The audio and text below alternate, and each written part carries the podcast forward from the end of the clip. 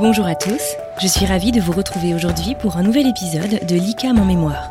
Fondée en 1981, la Fondation Ferronvro célèbre cette année ses 40 ans. Cet anniversaire symbolique est l'occasion de se plonger dans les origines de celle-ci, ainsi que dans les intentions de ses fondateurs, Maurice Millard et Guy Carpier. Maurice Millard, président de l'Association des ingénieurs ICAM dès 1971, fut le tout premier à vouloir faire reconnaître l'association comme une association d'utilité publique. Il nous raconte comment et pourquoi cette proposition fut initialement retoquée.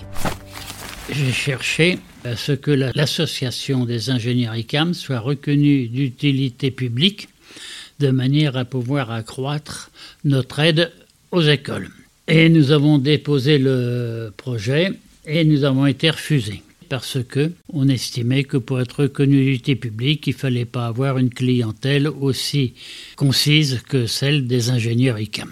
Quel fut l'élément déclencheur qui mena à la création de cette fondation? Maurice Millard raconte. Il y a eu quelque chose qui est arrivé et qui a été un déclic très net. La municipalité de Lambersart a mis la main sur notre terrain de sport à Lambersart. Elle ne nous l'a pas réquisitionné, elle nous l'a acheté. Ce qui fait que, à un certain moment, d'un seul coup, on a eu un arrivée de capitaux liquides, fluides, manipulables, utilisables.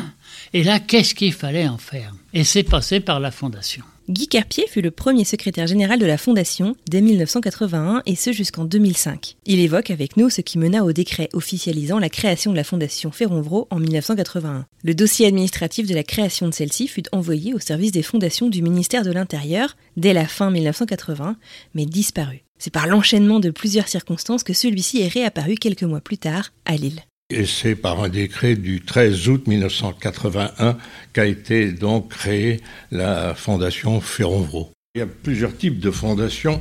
Celle que nous avons obtenue était une fondation d'utilité publique. Premièrement, pour euh, protéger le patrimoine qui consistait la base de la fondation, l'apport initial à la fondation, et puis pour euh, être ouvert à l'accueil euh, de dons. Les dons de la fondation sont à la fois privés, venant entre autres des anciens élèves, et publics. Comment est-ce que la fondation utilise-t-elle les dons? Et quels étaient les besoins au moment où la fondation a vu le jour C'est les anciens qui au départ ont nourri euh, la fondation et notamment permis le développement des prêts d'études. Et puis après, ça a permis aussi de développer euh, l'ensemble du groupe ICAM.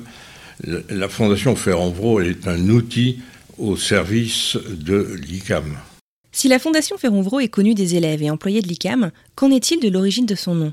Guy Carpier et Maurice Millard nous expliquent. Alors là, j'ai été en but avec quelques camarades euh, qui souhaitaient que le mot ICAM apparaisse dans le titre. Et moi, je me suis opposé à cette, euh, à cette option parce que j'avais essuyé le premier échec parce qu'on s'adressait à la clientèle ICAM. Donc, je voulais plus que le mot ICAM soit dedans. Par contre, Ferronvro voulait dire la même chose, mais c'était pas aussi explicite. C'est du nom des deux industriels euh, fondateurs de l'ICAM en 1876.